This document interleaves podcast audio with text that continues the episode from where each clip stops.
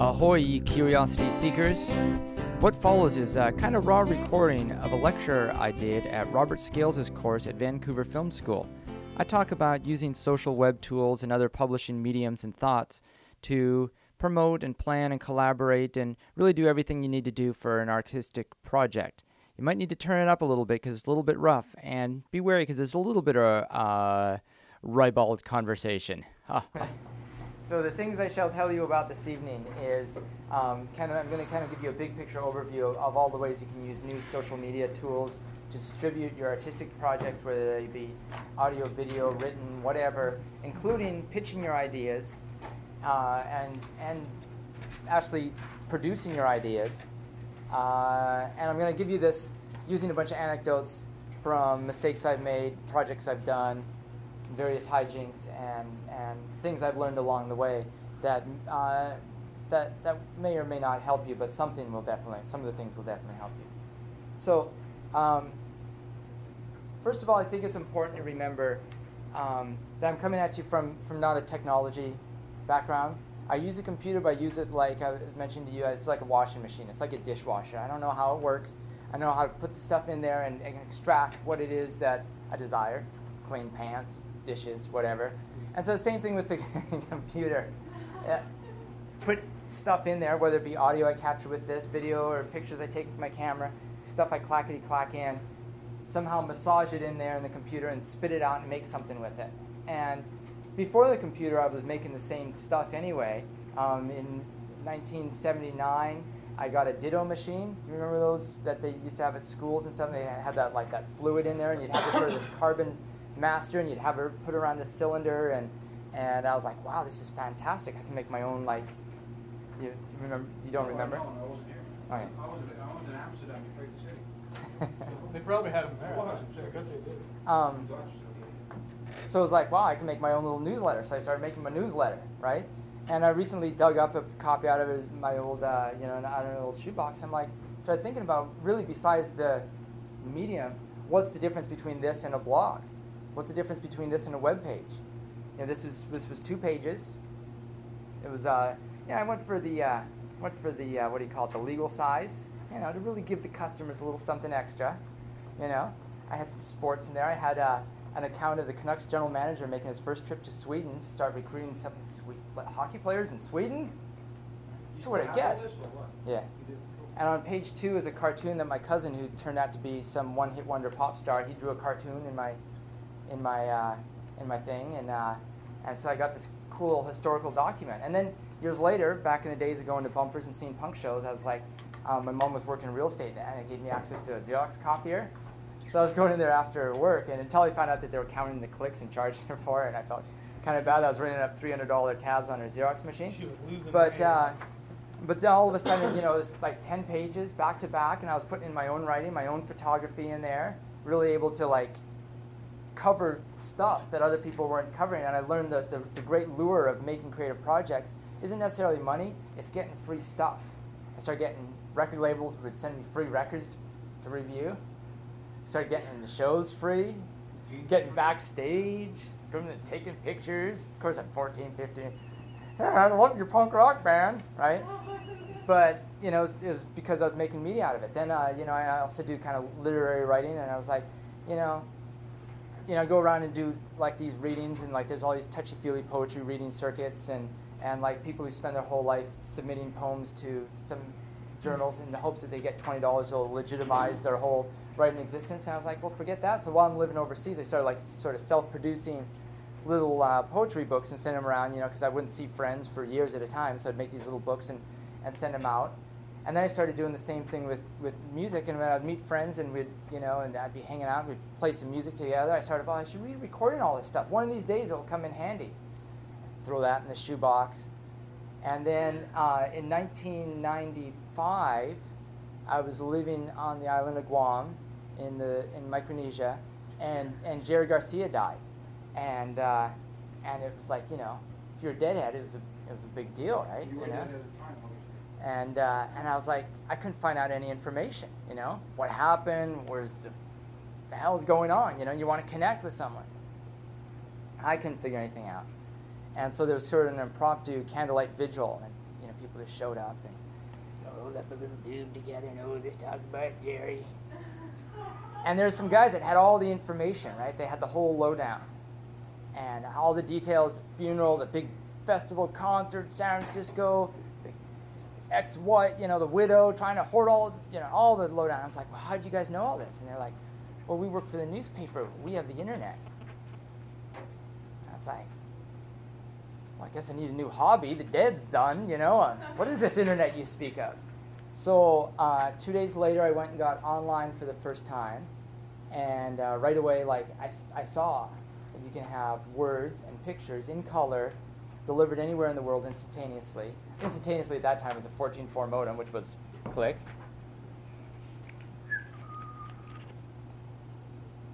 Enjoy beverage. Oh, oh, go let the dog in. Oh, starting to load, you know.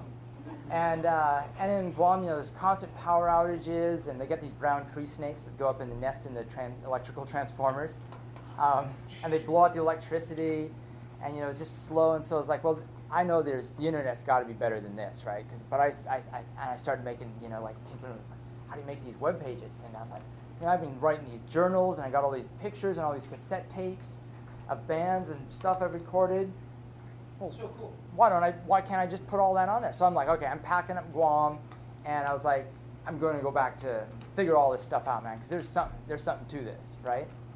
So I ended up in Olympia, Washington, and um, started in to go back to school. Got involved this internet company, which is great because I started registering all these domains, and I realized you have to pay to put stuff on the internet. And so I was like, well, I better figure out a way to not pay. So I got involved with an internet company, and then I was like, well, I want to I want to do a big project, right? You can put video on here, you can put film on here, audio, all this stuff. So I got a notion to go make a documentary film, and uh, so I rounded up a, a willing film student who had all kinds of equipment but not an idea, and I was like, ah, I've got an idea. So we loaded up a van with a bunch of film equipment. Um, over the course of about three months, going out on weekends, um, we made this travel documentary film, going and visiting uh, entrepreneurs who were doing some kind of business using commercial hemp.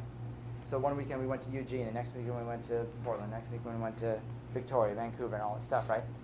And we shot Super 8, 16 millimeter, high video, still cameras, scanners, um, just collected media, recorders, just Polaroids, whatever. Just gathered it all in there, made it all digital. We got uh, we spent six thousand dollars on a nine gig hard drive, and got one of the Mac for a couple years. They had licensed their hardware to other hardware vendors, and so we got a spent a bunch of money on an overclocked 120 megahertz Mac power base and an early copy of Premiere. And with this, we set about making this uh, this movie that ended up being 83 minutes long. Um, so what that meant is we could do about nine to 10 minutes at a time. Put it on the external hard drive, you know, write it, export the movie, you know, set it to export, go to bed. Hopefully the computer hasn't crashed when you got up the next morning. You got a chunk video there. But then we had to pull that off the digital, off the hard drive, and like, oh, so you got put it on to something analog, right? Because it just didn't have the storage. Now it seems ridiculous. Well, my computer that I got from Best Buy came with 120 gigs. You know, I have a terabyte drive. I got it for $200. You know, so um, but this whole project was was I funded it by putting uh, put a I made a web page. Step one, make a web page. I'm making a film. I need people to be in the film, and I need some money for the film. And here's my idea, and this is why this is worthy use of your time to consider this. Here's who I am. Little five-page website. Here's how to get in touch. And I sent out um, a, uh, a, a mail to different contacts who I thought might be able to help, and started to get sort of put together this sort of this schedule. You know, I rounded up some people in Eugene. It's like, okay, we're heading to Eugene, and uh, show up, just kind of guerrilla filmmaking, rolling as soon as we walk in and we kind of do these little impromptu interviews, and then end up hanging out with the people, crashing at their house, getting to know them, making friends, and and then uh, putting this whole film together, and then um, then I was like, well, I should put on put together a little tour for it. So once again, put up a new website, Hempen Road now available, available for screenings. Here's how to order it, and then I was like, well, I should really share more of this content with it. So I made some at the time, it was radical, some little quick time clips, little 30 second films, just could put them right there on the internet. People can download them over their 33.6K modem. Now it take them half an hour. They'll want to watch that 30 second clip, that video. And uh, but I, of course I got evergreen interns to do all the hard work for me, even though I hadn't graduated from college. I, uh, I had a business, uh, internet business, so I was like, well, get interns, and so I had a like, and I was like, okay, there's this new music encoding format called MP3, and I think if we compress these, and we can take all these, so all those songs I've been collecting over the years that I stuffed in that shoebox, um, I on cassette, I was like, okay, intern, go make these digital and make them into MP3s, and they're still up there on this uh, Hempen Road site uh, that we made for the film. You can still go download them, and we had uh, some real player clips, real player, exciting, and uh, so we started putting this content out there, um, and in a way that, um, you know, great, make it available, and, and in hopes to promote the film, because the more stuff out there, the more interested to drum up in the film. Maybe someone would drop 12 bucks, buy a copy of the video. Yes, it was on video. We were about two years before commercial, like something that was a DVD burner that would have been realistic to, to purchase. You know, and then we could have gotten everything in stage digital, which would have been fantastic. Right now, the best master I have is a high eight videotape master. You know, which is frustrating because now there's so many things. I mean, you know how it is. You finish something, and of course you want to go back and fix it. You know, change it do all this to it sweeten the sound. And I'm like, what was I thinking? And of course we didn't have the equipment, but it'd be nice if it was still digital. But we were a little bit off off the curve, but we got these nice video boxes, got the nice cover. Now you don't even, and, and we spent like six thousand bucks making video tapes, duplicating.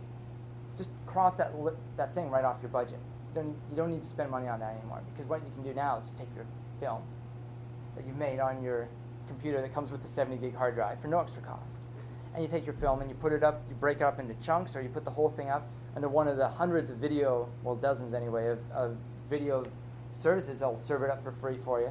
And really, the what I found with Hempen Road is the money's not in selling a cop, the physical copy of the thing. It's the going and the presenting and showing it the screens. I mean, I got a bunch of free trips out of it, and uh, you know, and it wasn't like you know, Rockstar, we'll bring you down and stay in a hotel. And you know, you kind of got to hustle and put your thing together, right? But you, as soon as you call it a tour, I have a film and a website that says I have a film, and I've sent you an email saying I'm planning a tour. There's lots of independent theater operate like I'm talking about universities and small film houses. They'll be like, great, we'd love to do a thing for you. And some of them turned out great, where I was like, suddenly go there and there's 70 people to see my film. I'm da da da. You know, big deal, right? And then sometimes you go in there and there's two dozen, but by the end of it, you're hanging out and having a having a beer with the people in the seats, you know, um, you know, and uh, and then I, I showed at some at some bigger festivals that there'd be like a whole bunch of films, you know, like all crammed together, and you're just like, I hope the film before mine doesn't suck, so everyone sticks around for mine, and that's that was. I, I followed a film one time called um, "Can You Say Clitoris?" Was the name of the film, and it was kind of like it, and I was like, well, this could be saucy. and uh, no, no, oh my God, it was horrible. It was like the, oh, it was like the long, and it was like went on for fucking ever, right? And it was all like the women sitting around in like kind of like this health, self-help therapeutic group, just talking about how men don't understand. It was just women whining. And I was just like, oh my God, I'm gonna stab myself in the temple with a chopstick, you know, and just stop it. And at the end, she's like, okay, well, I'm happy to take questions now. And everyone's like, my questions could just move it along, you know. And she just, well, let me tell you a little bit more about making the film. So sometimes these can turn into some real adventures, but at the same time, some, you know, sometimes everything comes together just right. I showed in Salt Lake City one time, and I, I had a friend there that I, and he was a filmmaker. He was working for some new media center, and he's like, "Oh yeah, I'll set it up." I went in there, and it, it was like a really nice theater because I've been showing it at some dingy theaters, and you know, at the really nice theater, and he's like spent half an hour really tuning the color. And it was there on the big screen, and then and I, it was sort of a spur of the moment thing. We'd only put posters out like a week before, but I, you know, like I showed up, and there's like the big poster out in front. I'm like, oh wow, they did some promotion. Eh? And then the t- come, time comes, and like people showed up, and everything just everything just works out just great. And you're like, wow, I did, you know, this is exactly what I want to do. You know, like make something, travel around, share it with people, and go have a beer with them afterwards. I mean, that's it, isn't it? Isn't that the dream? I know, it works for me anyway. So, so um, but there's a lot of things now that have changed since those, day, those days back in the 90s. And a few things have, have happened that I've alluded to. One, the technology has gotten way cheaper, way faster, way easier. The software tools, we're no longer using Premiere 1. Um, there's new versions of it. In fact, you have a choice of different software applications. At the time, there was Premiere and there was Avid, which was hundreds hundreds of thousands of dollars in that system and Sun Micros, you know, you got to get these Solaris. Ah, it was a big deal, you know. And so for amateurs or, you know, hobbyists, that was it. You get your pirated copy of Premiere, your hopped up Mac, and you put it together. Now, there's tons of different software options available. You can juice up the sound and get way better quality because you're the equipment to get it, capture it, you know, digital video cameras. You're using that, film cameras. All of a sudden, you can import that stuff without it being a, you know, taking a, a five-minute clip of, of some 60 millimeter film and digitizing it was a big, long, laborious project to tie up the computer for a while, and we got it. It was it was a it was a headache, you know. And now there's so many more tools available to make your film that you can you can kind of like afford to fail.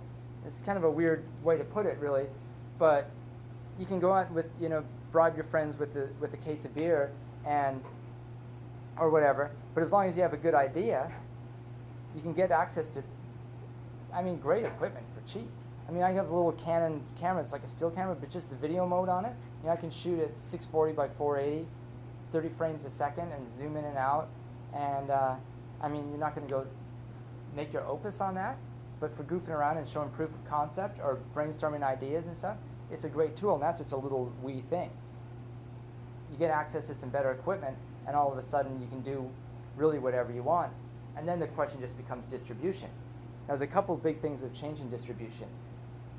Broadband technology is a very big one. Now, here in North America, we're still sort of saddled with, I think, substandard broadband, where there's, you know, broadband is much more ubiquitous in other countries. But it's coming along. You have new services that will host your stuff and pay for the, the bandwidth to serve it up, which is great. And you have all these ways to build community and build out your network. So now all of a sudden, instead of when you want to take your film to Portland to show it and do a little tour you're going to go to Bellingham, Seattle, Olympia, and Portland, it's a it's a million times e- easier to set something like that up because it's easier to find out who's where and what's where and who's interested in that, and that's a lot where the social networking sites come in. Sometimes when people think social networking sites, they're like um, think they're like dating sites, which I don't understand. Um, or, or use, or like kind of like chat rooms where it's like a, a, a one-to-one communication. Hey, what you doing? Oh, I'm here trolling for gullible 13-year-old girls to, so I can get arrested, you know, and you know all the sensationalized stuff.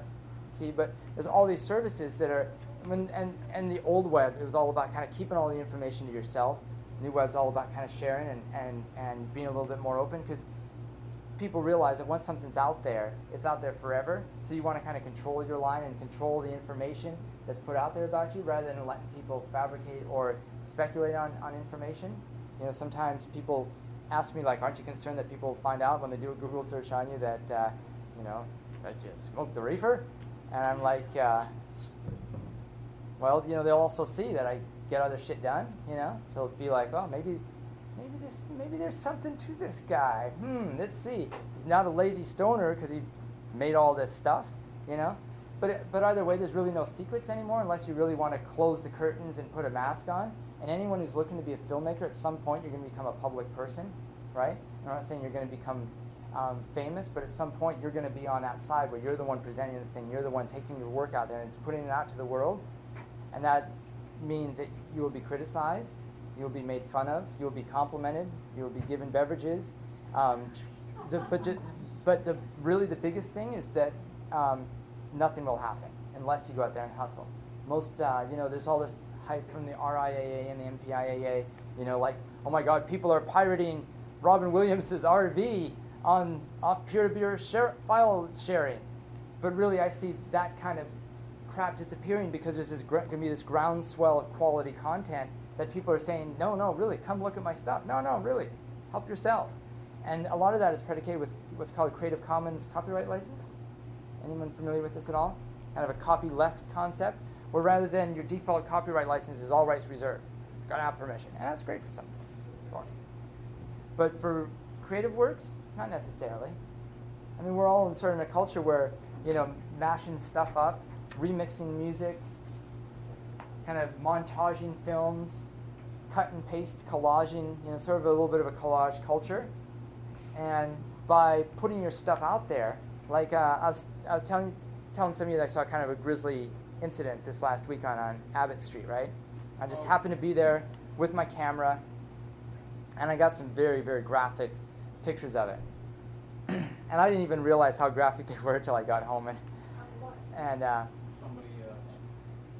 um, a man was was murdered with an eight foot piece of rebar.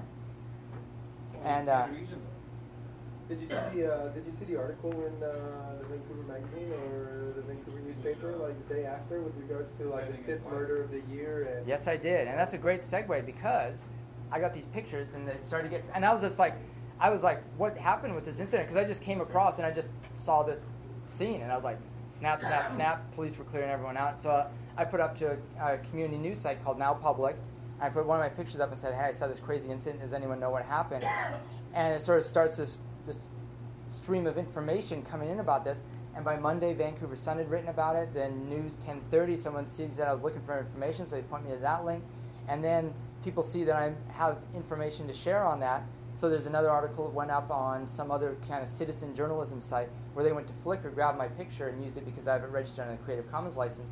My Creative Commons license says you can use this, um, and you can make uh, derivatives of this work, um, but you can't sell it right? You can and you can sort of ratchet that up or down. You can say you can use it, but you can't change it.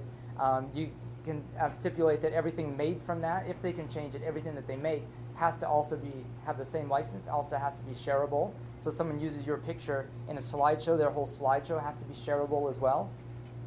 Follow me? Okay. So, um, so the person who wrote this article, I have the only pictures of the of the incident. I'm sure the cops took pictures, but you know I got there right as the cops were arriving, and so someone goes on there, grabs pictures, uses them in their news story, writes them an email saying, "Hey, I used your thing, and next time you have pictures like that, consider them submitting them to us." And all of a sudden, you have a connection there, and your work's getting more out there. And of course, you're not in the business of taking crime scene photographs, but you're in the business of making stuff. So the more contacts and the more you're out there, and the more you're promoting your own stuff and letting people know what you're doing. When your finished product, when you have a feature-length movie and a showing, you're not just like all of a sudden you're like, hey internet, I'm here. If you make a write a blog, and when I did Hempen Road, I did a production journal, which was a blog without RSS really, um, where it was like, wow, I was down in Portland this week and we visited these people, and here's my pictures from the trip, and it was great. I'm really excited about this, and then. Uh, so by the time I'm going, I'm phoning up people in Vancouver saying, "Hey, can I come up and interview you?" Oh yeah, just look at the production journal, and they'll be like, "Oh wow, look at this! They've already visited these people and now those people." And all of a sudden, I'm not just some you know stoner with a camera. I'm like, I'm making a movie. Look at that! We're, people from Hempen Road are here, honey. You know, um, it was just like that too. Sit down, and have a pot pie with us. Didn't. all right, they don't all work. Um, so, and then when it comes time to do that promotion part, you've already been writing a blog that talks about the challenges I face as a filmmaker, and here I am at a, at a stumbling block with the script, and this is how I'm working through it. Um, have you ever seen, you've seen Heart of Darkness, the film that's about the making of um, Apocalypse Now? Never seen it, uh, It's a fantastic piece of work, and while Francis Ford Coppola is making the movie, his wife is hanging out, hanging out making a movie about him making the movie, what we would call meta, meta media, huh? when Martin Sheen had a heart attack? Part, uh, Martin Sheen had a heart attack, and yes, it was, and that was only a small part of the wild hijinks that they went through making that film. How about the tornado right in the middle of the set that crashed the whole set and they have to rebuild everything from ground up after two years. And uh, yeah, um, Wasn't Brando actually going around with a band at the time too? um, well, in the original, I mean, he was in the story too. The original photo shoot, Brando is like 75 pound lighter than when he's actually like going to show up in the movie like a year and a half later. And interesting side note too is that Brando got paid a million dollar for doing this role, which at the time Francis Ford Coppola paid out of his own pocket because the whole movie was Way over budget. Way over budget, and like he thought he was going to have to go bankrupt, and like it was the first actor to get paid a million dollars for a non-lead role wasn't the lead actor. did you see that extra footage yet of the extra part of the I haven't film? watched it yet. Oh, like it's it's on my stuff, uh, list of things to watch tonight, and tomorrow. So in that film, me a good there's all this cool stuff that she was filming that never saw the light of day till 20 years later. And so you as a filmmaker, when you edit down all that stuff and make finished product, here's my film, you have this enormous haystack of other stuff over here that you've created and developed while making your film. And that now with the wonders of DVD, we have special features and all the bonus stuff and everything. And uh, and same thing with Hempen Road. I have like tons of this stuff, photos, music, this all this stuff that was up on the website, outtakes. You know, you, you shoot. I mean, you end up you shoot a lot more than you end up using. I I do. I found that anyway.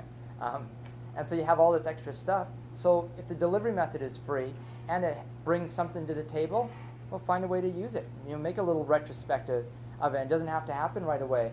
Or you can have little, you know, uh, little daily clips. You know, like I was out uh, looking around for a location. I shot this little thing here, and I'm thinking it would tie in well with this scene. What's other people th- think? You know, get some collaboration, get some communication going on that. And with your blog, um, there's a like I like free stuff, right? You know, besides getting free stuff, like you know, signing up for free stuff like blogs and such. All this stuff up here, um, and I'm not. I won't explain all those, but um, um, all these social networking sites, for the most part, are free or cheap. All these blogging softwares are free or cheap, right? So with, with no money, you can go in 15 minutes. You can set yourself up a blog, set yourself up a Flickr account. Um, Flickr is a photo sharing service. Familiar with it? and you can kind of integrate the two so you can go put your pictures up here from Flickr of you out shooting on location. You blog about it. Here we were today. We were shooting down at Abbott, right where that murder was the other day.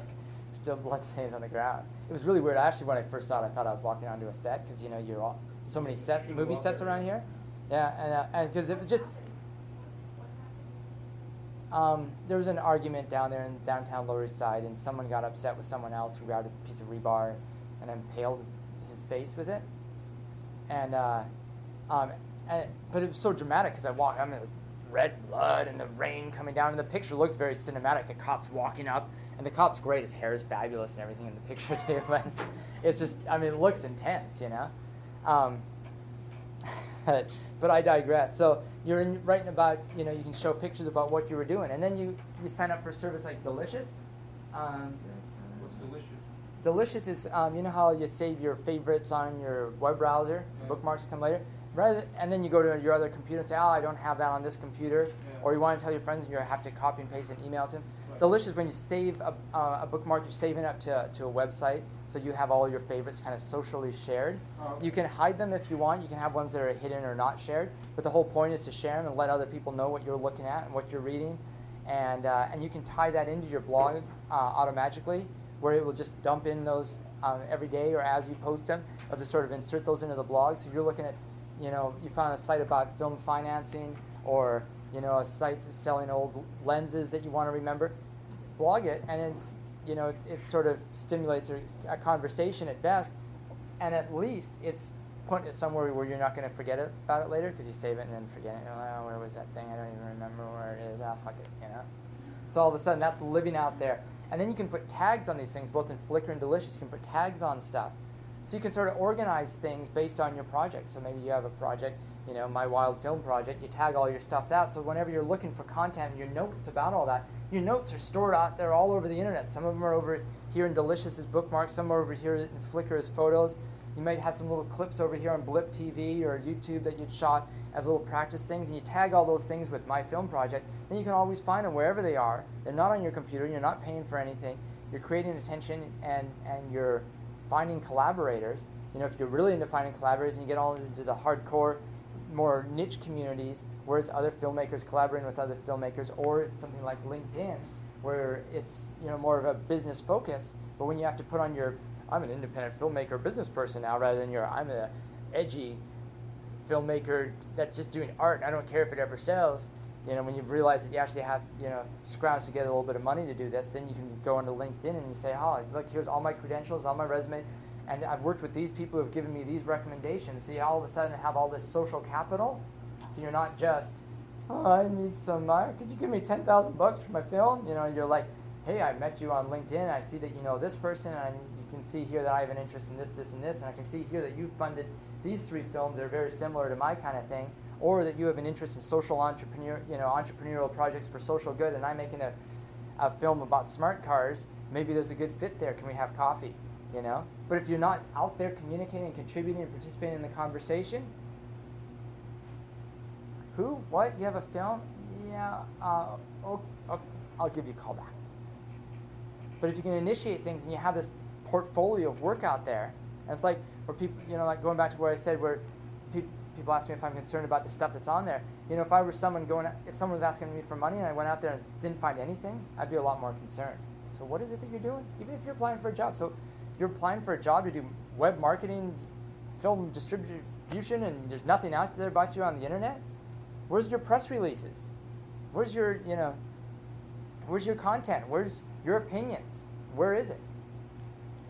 And as independent artists, you hope to God that you have some kind of vision and dream and opinion about what it is you want to do. Well, make it public. It doesn't cost you anything, and there's a big upside to it rather than keeping it inside. And what I find for me as an artist, by like, uh, you know, I write all this, you know, like, um, yo, I'm always making stuff and writing stuff in the notebooks, and it sort of sits there in the notebook, and it sort of sits there on the shelf, and then all of a sudden a decade's gone by, right? Now I'm trying to take that stuff out of the notebook, you know, because I ride the C bus every day. I got a lot of like time to scribble, and I take that stuff and like, I'll publish it, you know, just put it up on my blog. I'm not saying this is this is my finest work I've ever done. It's just my writing notebook. It's like if I don't put it up here, it's going to get lost in the shuffle. So I might as well put my notes up here. And if I evolve it and craft it, and sometimes it turns out great, sometimes it's stupid. Fuck man, if you don't like it, don't don't stop by. You know, if you do like it, subscribe. And then sometimes, and then all out of the blue, someone comments and and points something back to your work that you never even thought about. You know.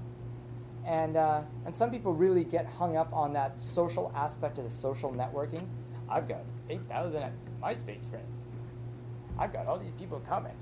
And I'm writing about the same stuff that everyone else is writing about because that's what people want.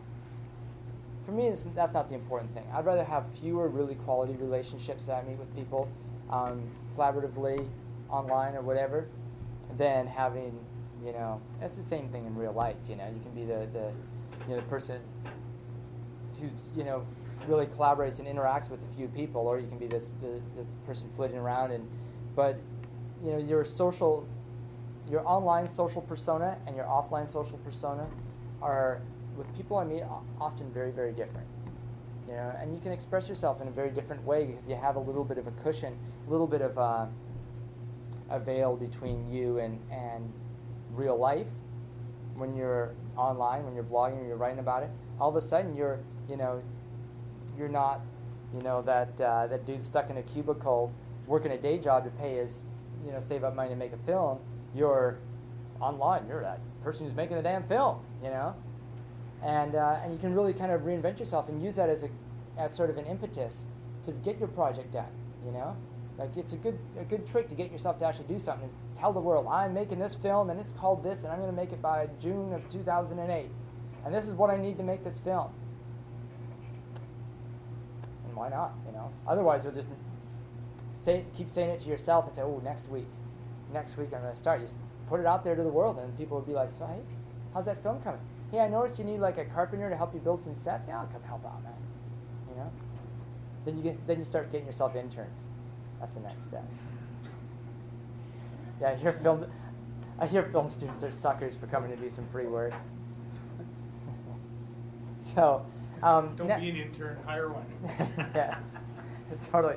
This worked worked for me. I think I'm gonna put a, a, a, make a separate blog just for my intern Hall of Fame. I probably had two, three dozen interns over the years, and uh, some of them work out great. Some of them not so not so much. But um, if I were to uh, give someone the basic recipe for getting going and setting up an online recipe, uh, the recipe for setting up an online presence, right? Um, sign up for a, uh, a Flickr account or some other photo sharing account sign up for a blog account somewhere, and um, and and if you if you have a notion to be if you really are focused on you really want to get audio and video up there, then set up a FeedBurner account.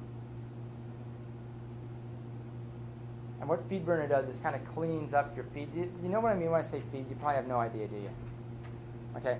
Um, uh, you know, like newspapers would be like this just over the newswire. You know, and they'd have like the little ticker tape coming. Right, I was going to say, what he's saying is good for you. That's exactly what you need to do in your project. Uh, yes, what he said.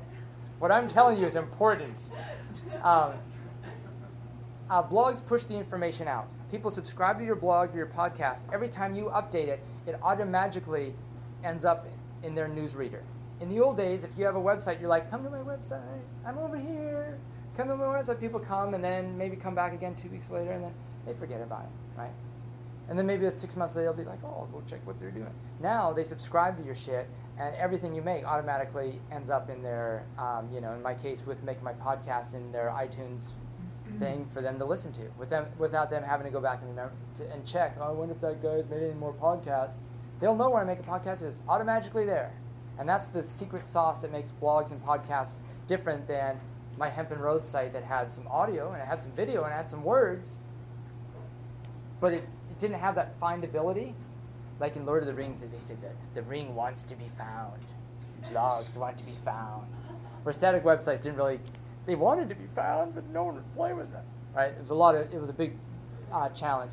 So blogs really make that uh, easier. Um, now, on this massive list of stuff here, there's several of these that um, allow you to host video. YouTube is the most famous one. Um, I would suggest not using YouTube anymore.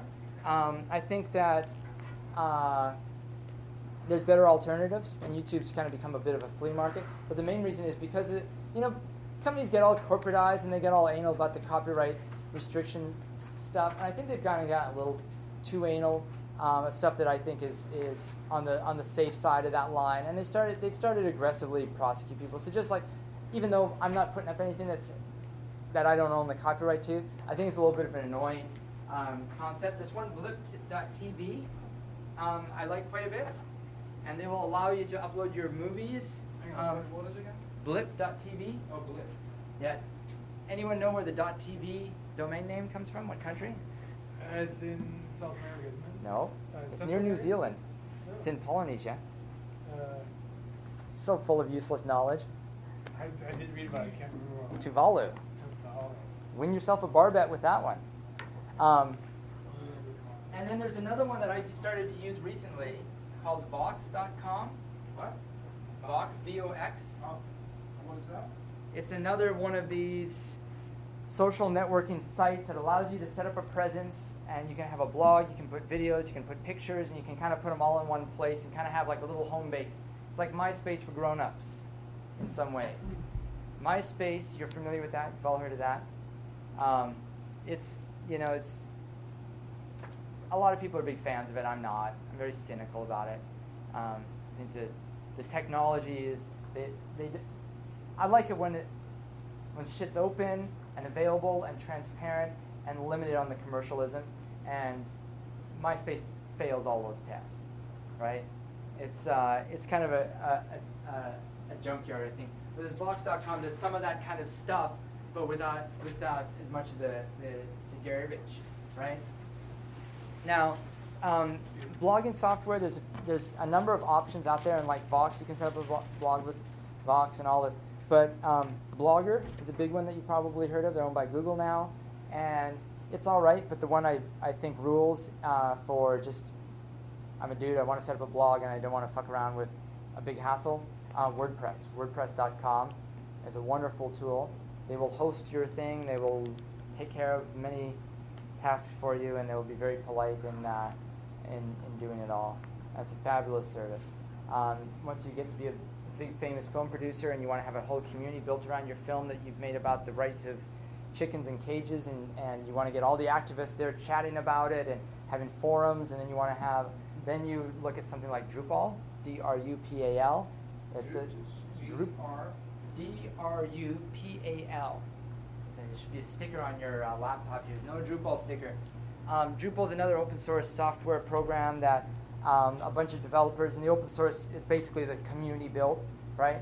Sort of there's sh- people who sort of shepherd the project, but instead of going out to Microsoft and paying $10,000 for the suite of software, you can use this free community built one. The documentation is maybe a little funky, features get changed faster, you know, it's and it's community, it's homegrown, you know. Um, but for getting going, WordPress is a fantastic um, tool. Um, I would encourage you to go out there and find um, communities where other filmmakers or people who are interested in what you're making films about hang out, get involved in conversations, put comments on people's blog posts, subscribe to blog posts.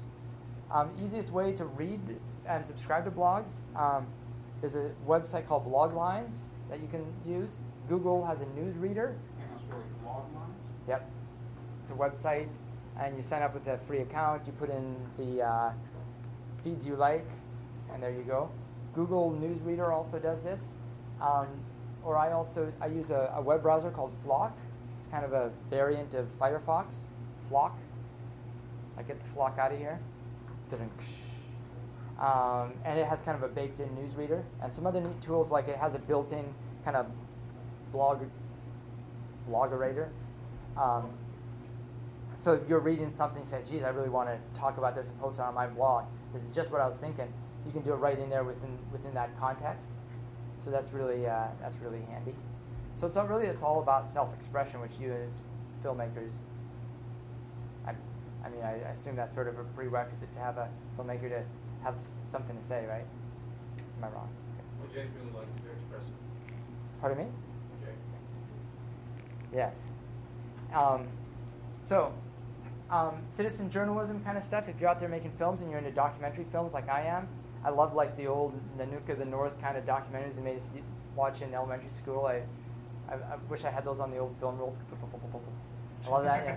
But if you're out there um, getting documentary footage, um, these sites like NowPublic, where I put the gory stabbing picture up, impaling picture up, um, that's great stuff. You know, you're down there and you see one of these, you see a protest, you want to get some, you know, Yeah. and that might even, and that's actually a way, you know, because as artists, it's hard to make, uh, it's hard to make a living making art, right? A lot of times we got to be suckers for and she'll work for some other, uh, you know, like I've, I've, I've, I've photographed weddings before, and, and you know, I've, uh, I've, I've, uh, you know, I, I write a corporate e-commerce software commercial blog too. You know, and we all have to be a little bit tainted sometimes. So you put up the, you know, you put up your documentary film work, or and and you put yourself out there, put your shingle out, and all of a sudden that's going to be a great channel to get some uh, side work doing what you like to do. You know, more so than you know, it's worse ways to make a living, right? So that's another um, big advantage of it too. Okay, questions? Yes. Go ahead, caller. You're online too. So you still have your, uh, you have stuff like, you can tell us earlier, like, like the eighties stuff like, you have that stuff, you have journals like online stuff? Um, Still have that like archived or? well, yes and no. Like slowly, I you know I'll pull open a shoebox of you know I'm fiddling around with stuff. I get a notion. I like find an old fanzine. I might scan a picture of it and put it up on Flickr, or I might find a notebook of, of poetry and I'll put it up on my uh, Mountain Highway Writer's Notebook thing. Okay. um, or I'm coming across like, or even refactoring stuff that I published during the Web 1.0 days, so to speak. You know, where um, I had all the pictures from the Hempen Road Film Project, but they were all living there in that static website. So I took all those and threw them in my my Flickr photo stream, and then put tags on them so people are looking for kind of stock pictures of him, and find them. People use them from time to time. You know. Um, same thing goes for. Uh, um, I have like uh, essays and articles I wrote that I put up as PDFs, Okay. and PDFs are are really handy because you maintain the formatting and all that, but they're not as findable and they're not quite as digestible for and getting people to them. So, you know, I'm thinking about how to take 3,000 word articles that have some formatting to them, and trans- translate that to a blog format in some way. You know, should I just put sort of an abstract and link to the PDF or you know, so it's there's always ways to refactor it. And in five years from now, we'll have a completely different way that we're interfacing with this stuff anyway. So, I mean, it's really all about um, finding the ability to harness your artistic vision and and get it out there, and you know, using whatever tools you need to do it along the way, rather than learning how to do a process. You know, and I'm not, you know, I'm I'm a writer who's a shitty typer and a stoner who doesn't roll joints well. You know, so if I can figure it out, you know. Um, and most of them, and I got online. Surprising statement, man. What's that? Nothing. Depressing? No, surprising. A surprising statement. Which part of it? You don't roll well. Yeah, I'm I'm clumsy. Oh, yeah? Yeah, um, I guess. I mean, it seems to be. Um, I've been I've been typing since you know I've been making I've been writing since you know the 70s, and I still don't have the keyboard memorized. I had a typewriter at a young age. Um, I published that first thing at, at nine. I published. I I made my first publication at nine. Yes, and it's up on my Flickr feed. Um, but there's also like 5,000 other pictures on my Flickr feed. But you, because of tagging, it makes it easier to find. You know. So, you but where does the tag live? I'm just trying to. it, it hangs out on the web page, but it's, it's it's really like a keyword that's visible. You know, they used to talk about keywords, and you know, they the key, they're just keywords Yeah. that. But you might have a picture of a, uh, you know, a box of kittens, and you're tagging it box kittens. You know, cute, cuddly, fuzzy. And then uh, you know, and, and it's sort of, and then other people can come onto your pictures. And, and then tag it, you know, pictures of conferences, and people can say, oh, that's this guy, that's this guy, and tag it with that name. So then they go look, and uh, so you can go search for, you know, Dave Olson or Uncle Weed on Flickr, and you'll find all sorts of pictures, not just ones that I took, but other people took of me, you know. So it's uh, it's like this big stockpile of shared media. Or uh, I was I wrote a white paper um, a while ago on about blogging for retailers, and I needed just some stock picture of just some people in sort of a boardroom, you know, kind of thing. But I didn't want it to be that that cheesy smiley commercial you know, kind of thing. And so I, I started scouting around on Flickr, and I found a great I found a great picture. Wrote to the guy saying, "Hey, how do you feel about me using this? I know it's a Creative Commons license, but I'm used, you know, for a company blog. I'm just making sure you're cool with it." He was all excited. It turns out he worked for one of our competitors, for uh, Fry e-commerce, and I thought that was very uh, cool. And he was cool with it. I published, gave him credit, linked, put a link back to his Flickr, and uh, you know, it's all good, you know. The, I was gonna ask you about the, uh, the aspect of, okay, you you, you can put together websites as well, but it seems to me that the aspect, if it's a project-oriented thing, then you're almost better to, to get it going with a blog because Yep. of the RS, RSS Yep. right? And you can really start to build a site around the blog. You can make your blog, um, you can have static pages within your blog context too. So you can have your about page and your, you know, biography and your his, timeline history of the thing as, as well as that dynamic part that's the blog. You know, that's like the daily update. And blog's kind of an unfortunate name, really. You know, it's Yeah. sort of like, you know, because it really can be anything. And some people get all semantic about it, like, oh, a blog is only a, a daily record and documentation of someone's life. And it's like, no, it could be anything you want. It's just a delivery method uh, of a way to get content out there, no matter what it is. You know. Um, and you know, if if you really want to. Um, and depending on what your interests are for films too, you can be doing something like these. Uh, there's lots of people now who have just become like kind of like internet superstars, just making short little 10-minute films, whether it be this, like this Tiki Bar TV kind of stuff or this Ask a Ninja kind of stuff, um, or else, or else like um, you know, someone made a big 9/11 documentary called Loose Change, and they put it up on YouTube and just said everyone link to this, and you know, What do you think of that? I don't. You don't Huh? Screwed. I think that there's uh, um, that's only one small little uh, debacle in a, in a huge chain of debacles of late. But the good news is my brother left Baghdad on Saturday and he's in Kuwait now. So I'm glad about that. He's in the U.S. Navy and they gave him and they gave him a medal. Boy from Surrey makes good. Oh, you the US Navy? Long story, man. Okay, That was a long one. That was a two beer story. try to convince you strong to go, right? I oh, I'm serious. Two oh yeah, yeah, oh yeah, yes, that's a Two that's a beer two beer story. Uh, you guys can pull up your change. I mean, like, that's like a buck fifty each between like each of you if you got a two beer story. here. Oh, okay. Cheryl already bought me water. Um, I was gonna ask you about, um, in, uh, this other, what's it called, WordPress. Mhm. The whole thing about a blog is it's sort of, uh, it's kind of the most recent entry first, right? Is there a way that you can change that, or I was trying, actually trying to write a, write a, an ongoing narrative sort of thing. But then I realized that, okay, if you're just writing things and then you're just hearing, you're just seeing the last portion of what you did, unless you've read the whole thing, is there a way you can reverse that? Um, yeah, there probably is, and I I've thought about that with other things, but it's it's. I don't know if in WordPress there is, but in Blogger blogs, which are Like I did, I had Blogger for a while. and Blogger it blog, you can reverse your chronology. Hmm, there you go. Oh. But So, also uh, humans are pretty smart too, would- eh? Yeah. I would assume WordPress would do it, but it kind of goes why. You know what I mean? Yeah. it's like, you know, unless somebody wants to go start at the very beginning, work their way up, the the, the last entry that you put in may not make that much But sense. some blogs have been running for like five years. Why would you want to go read back on five years of stuff? I mean, like stuff that I was saying five years ago was ludicrous and stupid. Like, why would you Well, you were drunk that then, you know? Yeah, yeah. That could that- Well, you drunk but bear in mind that- of it was, like, Well, you can find out what he was writing because it's all out there. It's Go to the way back way back machine, man. There's at my archive and everything's everything's there, right? Everything But that I've been writing since 2000, 2000. Yeah, but I think a lot of stuff though. I mean, don't dismiss don't dismiss your work because maybe it seems stupid five years later, but ten years from now it m- might Might seem smart again. critical. I find it interesting to keep your stuff, I always do. right? Yeah, All I do. stuff, I'm the same way. Except my wife is like, what, this stuff is fast. But Yeah. it's filling up with shoeboxes everywhere. Yeah, totally. I've been I've been starting to make stuff into what I call static montages, um, where I, I take like a big kind of canvas thing and I take all like the stuff from like a trip to Belize, for example, and I keep all like the, you know, tickets and visas and stubs and a few pictures and you know postcards and a lighter from the brewery and a bottle cap and and sort of making sort of some found object art. Then I just have a bunch of shit I have to hang on the wall, so it doesn't really solve the wife problem, but it makes it look like you're making an effort.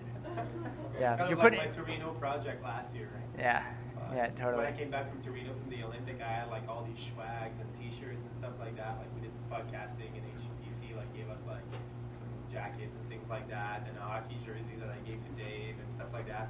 And and so instead of like doing a montage, what I did is I put everything on the floor, and then I elevated myself and took a picture.